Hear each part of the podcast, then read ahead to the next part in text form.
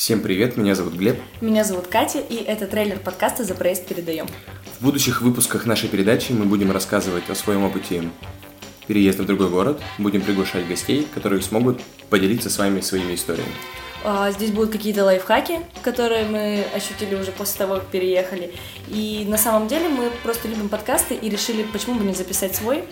В будущем вы можете присылать нам свои истории в группы ВКонтакте или в Фейсбуке, которые мы будем также обсуждать, комментировать, или же вы можете прислать аудиодорожку, тем самым поучаствовать в нашем подкасте. Надеемся, что это будет интересно. И мы постараемся развенчать миф о том, что переезд в другой город – это страшно, небезопасно. Сложно. У-у-у. Все. До встречи. До встречи.